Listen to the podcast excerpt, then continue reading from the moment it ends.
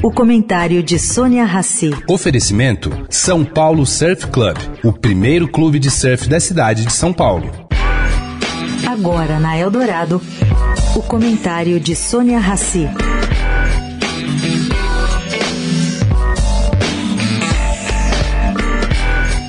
Gente, agora foi a vez de Rodrigo Pacheco, presidente do Senado, se colocar publicamente do Brasil ter um Banco Central independente e, ao mesmo tempo, criticar o nível da taxa de juros aqui. Ele entrou na fila política dos que batem na taxa de juros, legitimando aí, de alguma maneira, os que reclamam. Bom, olha, gente, quem pensa que o mandato de Roberto Campos Neto à frente do Banco Central será necessariamente cumprido, não se lembra do que aconteceu na Argentina em 2010.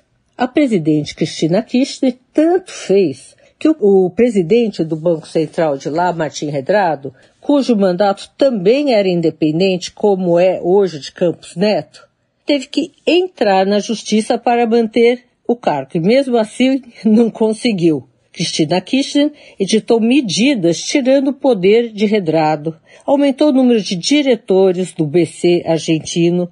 Tudo isso, apesar da Constituição ter aprovado a independência do Banco Central, como aqui aprovou. Portanto, caro ouvinte, nada garante que Lula não faça o mesmo. Sônia Raci, para a Rádio Eldorado.